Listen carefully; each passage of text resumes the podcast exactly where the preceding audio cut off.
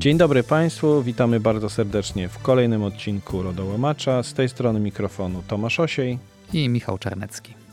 Tym razem postanowiliśmy zająć się wyrokiem, przyjrzeć się bliżej wyrokowi Wojewódzkiego Sądu Administracyjnego w takiej no, dosyć znanej sprawie Ergo Hesti. Z wielu powodów. Powiemy dlaczego, ale y, zaczniemy od y, dat, bo to jest rzecz bardzo ciekawa. Data wpływu sprawy 24 sierpnia 2021, data orzeczenia 19 kwietnia 2022. 7 miesięcy, ekspresowe tempo. 7 miesięcy, jak dobrze liczymy. I teraz, dlaczego akurat ten wyrok nas zainteresował?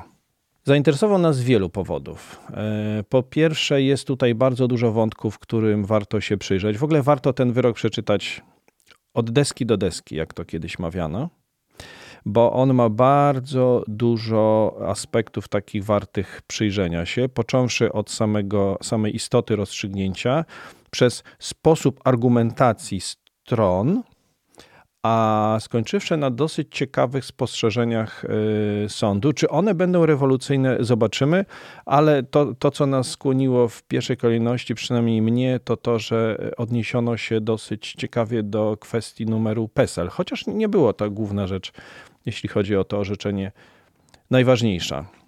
Tak, to może krótki rys historyczny. Mieliśmy sprawę, e, w której podmiot przetwarzający Towarzystwa Ubezpieczeniowego wysłał maila niezabezpieczonego, niezaszyfrowanego e, do błędnego adresata. W tym mailu były oferty ubezpieczenia domu, trzy zawierające takie informacje jak imię, nazwisko, numer PESEL, a także e, kod pocztowy i miejscowość.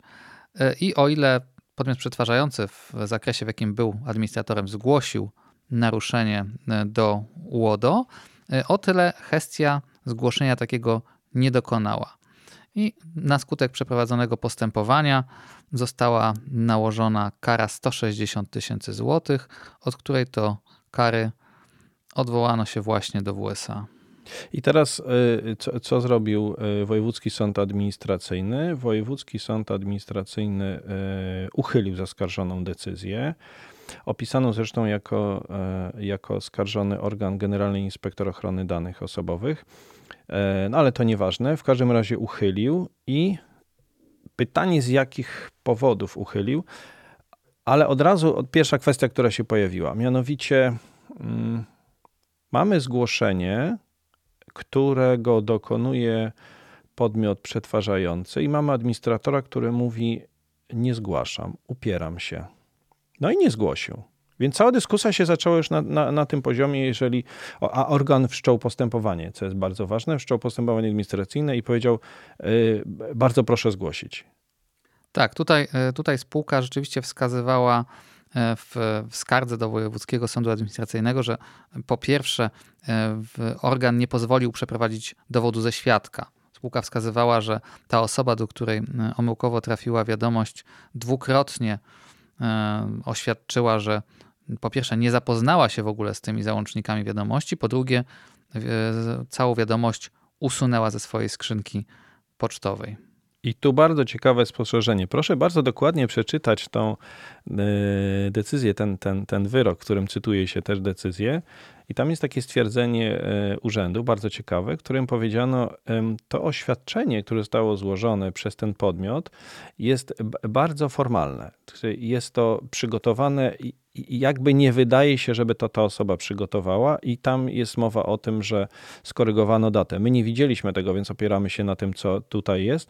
to jest taki argument ze strony urzędu, na ile ważne jest oświadczenie, a co ciekawe, to oświadczenie z uporem maniaka, które wielokrotnie przywołuje spółka, jest jej zdaniem kluczowe do tego, żeby stwierdzić, że w ogóle nie było naruszenia. I to jest pierwsza ważna rzecz z tego wyroku. Tak, tutaj była bardzo ciekawa argumentacja. Troszeczkę chyba modyfikująca nawet definicję samego naruszenia, mimo że powoływano się e, na doktrynę, e, dlatego że wskazano, że nie doszło do naruszenia, gdyż nie zmaterializował się skutek w postaci faktycznego zapoznania się z załącznikiem przez e, tę osobę. I myślę, że do tego wątku wrócimy za chwilę przy argumentacji w USA. Natomiast idąc dalej, z ostrożności też procesowej, Hestia wskazała, że nawet gdyby uznać, że to było naruszenie, to no, przeprowadzono podwójną taką ocenę ryzyka, do której pewnie metodyki zaraz się odniesiesz, e, i wskazano, że no nie było tu wysokiego ryzyka dla osoby.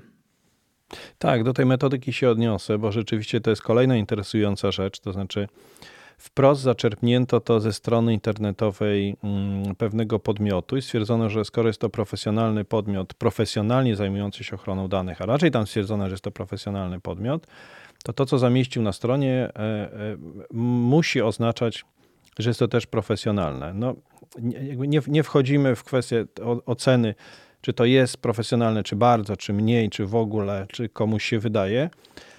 Ale tutaj argumentacja jest też ciekawa, bo potężna spółka, która ma do czynienia z milionami rekordów, sięga do metodyki na stronie internetowej pewnego podmiotu, który równie dobrze mógł to zamieścić jako pewną próbkę, jako coś, co jest wstępne, jako coś, co niekoniecznie musi oznaczać, no to po prostu nie ma certyfikacji.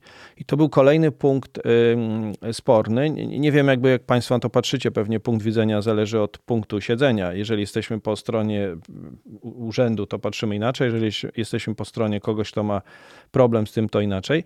Dla nas wniosek jest prosty. Trzeba mieć po prostu swoją dobrą ocenę opartą o bardzo twarde kryteria i wtedy nie będzie problemu, bo do tego urząd też odniósł się dosyć e, konkretnie.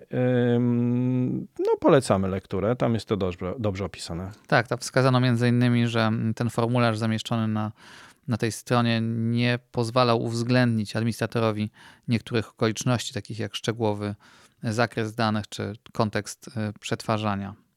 Tam się też pojawia kwestia, którą już sygnalizowaliśmy wcześniej, to znaczy taka królująca Enisa, że w momencie, kiedy coś, coś e, pochodzi, źródłem jest, czy jest oparte o Enisę, to na pewno jest to bardzo dobre, przy czym e, my nawet nie wiemy, czy to nie zostało zmodyfikowane e, i w jaki sposób, a, a urząd wskazuje, że, że te czynniki mówiące o ryzyku, że można to bar, bardzo łatwo tą, tą punktację zaniżyć przez wzięcie pod uwagę różnych kryteriów. I tu już kończąc ten wątek, tam powołano też opinię grupy roboczej w wielu miejscach, warto też zatrzymać się przy tych punktach, no i obie strony przerzucały się argumentami. Jedna strona mówiła, będzie przykład numer 14, a urząd mówił, a lepszy jest przykład 15, bo on jest bardziej adekwatny. W każdym razie e, Państwo musicie sobie sami wyrobić zdanie na ten temat, który z przykładów jest lepszy, ale ta opinia jest bardzo ważna i bardzo dobrze została tam przytoczona, bo tych przykładów tam jest dużo i warto z nich korzystać. Mhm. No i tutaj dochodzimy do wyroku Wojewódzkiego Sądu Administracyjnego, który troszeczkę podzielił wątpliwości Hestii, a troszeczkę się z nią nie zgodził. I mimo, że cała decyzja została e, uchylona wyrokiem w USA, to po pierwsze wskazano, że jednak do naruszenia tutaj doszło. To znaczy, e, faktycznie osoba, której dane dotyczą, utraciła kontrolę nad tymi danymi. One trafiły do nieuprawnionego odbiorcy, doszło jednak do udostępnienia i nie ma tutaj e, na ten fakt wpływu to, że ta osoba się z tym nie zapoznała. Ten element będzie miał znaczenie oczywiście przy, przy ocenie ryzyka, natomiast nie ma wpływ na to, że faktycznie mieliśmy do czynienia z naruszeniem. Tak, i tutaj e, bardzo ciekawa rzecz, która czasami się pojawia, to znaczy są te definicje słownikowe. E, w tym przypadku e, powołano internetowy słownik języka polskiego PWN jako źródło, w którym powiedziałem, to jest taka trochę broń obosieczna, którą użył pełnomocnik i napisano dostęp, na co zresztą zwraca uwagę strona skarżąca, oznacza możliwość przyjść, przyjścia do kogoś, zetknięcia się z kimś, korzystania z czegoś. De facto i urząd, i sąd się na tym oparli i powiedzieli, e, no to traktujmy to słownikowo. Jeżeli jest możliwość, możliwość potencjalna, to znaczy, że, że jest. I to był ten pierwszy punkt, bo tak naprawdę można sprowadzić ten spór do, do tych dwóch punktów, ale my jeszcze odniesiemy się do paru innych kwestii, które obok się e, pojawiły. Czyli punkt pierwszy był taki, że administrator, który dostał bardzo wyraźną sugestię ze strony urzędu, że mamy do czynienia z naruszeniem, powiedział: To nie jest naruszenie, no może incydent, no ale też nie mamy do końca pewności. To nie jest naruszenie, to jest punkt jeden, a drugi, gdyby ewentualnie potencjalnie było, no to podyskutujmy o tym, jakie to jest ryzyko. Mhm. I tutaj w USA też stwierdził, że rzeczywiście rację ma e, spółka e, w tej kwestii, że urząd nie uzasadnił wystarczająco, że mamy do czynienia z tym wysokim ryzykiem. To znaczy, mm, podzielono tę argumentację, zgodnie z którą na przykład sam PESEL, imię, nazwisko, kod pocztowy i miasto nie wydaje się wystarczająca, przynajmniej nie zostało wystarczająco uzasadnione przez urząd, e, że jest e, wystarczające, po raz trzeci, do zaciągnięcia zobowiązań finansowych, skorzystania z usług medycznych, e, czy wreszcie nawet skorzystania, oddania głosu w budżecie partycypacyjnym. Mhm. No świetnie sobie poradziłeś z tym trudnym słowem, partycypacyjny. Więc teraz przejdziemy do prostszych określeń, takich jak KRS. Dlatego, że w uzasadnieniu, e, jak będziecie Państwo czytać, e, jest, ta, jest takie stwierdzenie, które nas bardzo zainteresowało i to jest bardzo trafny argument przytoczony przez pełnomocnika. Powiedziano tak, bądźmy konsekwentni, bądźmy logiczni. Jeżeli uznamy, że wysokim ryzykiem jest posiadanie numeru PESEL, imienia, nazwiska, to co z bazami danych typu KRS, gdzie mamy informacje o imieniu, nazwisku i numerze PESEL. To oznacza, że wszyscy, wszystkie osoby, które mają do tego dostęp, użyją tego, mogą potencjalnie użyć nie w tych celach, które powinny być, to mamy do czynienia z gigantycznym naruszeniem, potencjalnym naruszeniem e, danych i to jest ta dyskusja dotycząca e, tak zwanej PESELozy, czyli na ile PESEL jest e, ważny. I tu wydaje nam się, że sąd dokonał takiej troszkę oceny ostrożnej, czyli powiedział, w tym momencie mam wątpliwości, czy faktycznie tak jest, w związku z czym urząd musi jeszcze raz to zbadać i udowodnić, e, ponieważ wyraźnie stwierdzono, że nie wyjaśnił dostatecznie i przekonywająco tych przesłanek nie przedstawił. Chętnie zobaczymy argumentację urzędu po, przy ponownym rozpatrywaniu. Tak, tutaj e, podsumowując, ten wyrok jest e, cenny z tych dwóch względów. To znaczy, po pierwsze, odnosi się do definicji naruszenia, po drugie, e, odnosi się do oceny poziomu ryzyka. I podejrzewam, że nasi słuchacze, którzy będą się rozsmakowywać w pasusach tego e, wyroku dostrzegał też pewne elementy, z którymi się na przykład ja nie zgadzam. To znaczy, e, Wojewódzki Sąd Administracyjny wskazał, że z naruszeniem ochrony danych mamy do czynienia wtedy, kiedy doszło do naruszenia tych zasad ogólnych w artykule 5. Wydaje mi się, że e, musi to nastąpić również w połączeniu z naruszeniem bezpieczeństwa, bo gdyby na przykład było tak, że musielibyśmy usunąć dany dokument po trzech latach, a przechowujemy go już czwarty rok, wydaje się, że jest to naruszenie przepisów, zasad ogólnych, ale nie jest to naruszenie bezpieczeństwa. Tu jeszcze jest parę, parę dodatkowych elementów. E, oczywiście nie wyczerpiemy w trakcie naszego spotkania wszystkiego, ale chcieliśmy zwrócić uwagę, e, bo e, tak, po, pojawił się element, z którym ja też się nie zgadzam. Mianowicie stwierdzono, że informacja o wysokości sumy ubezpieczenia informacja o tym, że co prawda tam poszły trzy oferty, zostały skierowane. Moim zdaniem be, be, bez znaczenia to jest w ogóle czy trzy, czy pięć. Jest informacja ważna taka, że mamy wysokość sumy ubezpieczenia i mamy informację o tym, że ktoś ubezpiecza dom. Tam stwierdzono, że to w ogóle nie jest informacja majątkowa, a jeżeli, jeżeli już to ona nie ma znaczenia, jest nie, nie, nieadekwatna, nie, tego ryzyka nie stwarza, a jednocześnie parę linijek wcześniej powiedziano, że administrator dokonał złej oceny i tu się z tym zgadzam, bo patrzył na to przez pryzmat trochę swój, to znaczy jaką szkodę może przynieść, a tu patrzymy przez pryzmat podmiotu danych.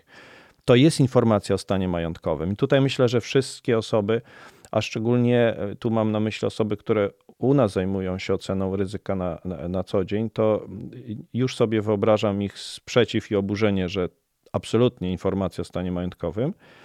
E, to po pierwsze. A po drugie, jeszcze jedna ważna rzecz. E, tam się pojawiła informacja o tak zwanym źródle zaufanym. To znaczy, bardzo ciekawa jest argumentacja, i wiadomo, że pełnomocnik wykonuje swoją pracę. Składa skargę i w tej skardze opisuje wszystkie elementy, których może mieć punkt zaczepienia. Tam pojawia się ta informacja o, o tym, że nie jest w ogóle naruszeniem, dlatego że złożono oświadczenie. Urząd tą argumentację zbił, moim zdaniem dosyć inteligentnie, ale i też powiedział, że osoba ta nie może być nazywana osobą zaufaną i przywołał, e, przywołał tutaj wytyczne grupy roboczej. Też warto sobie to porównać.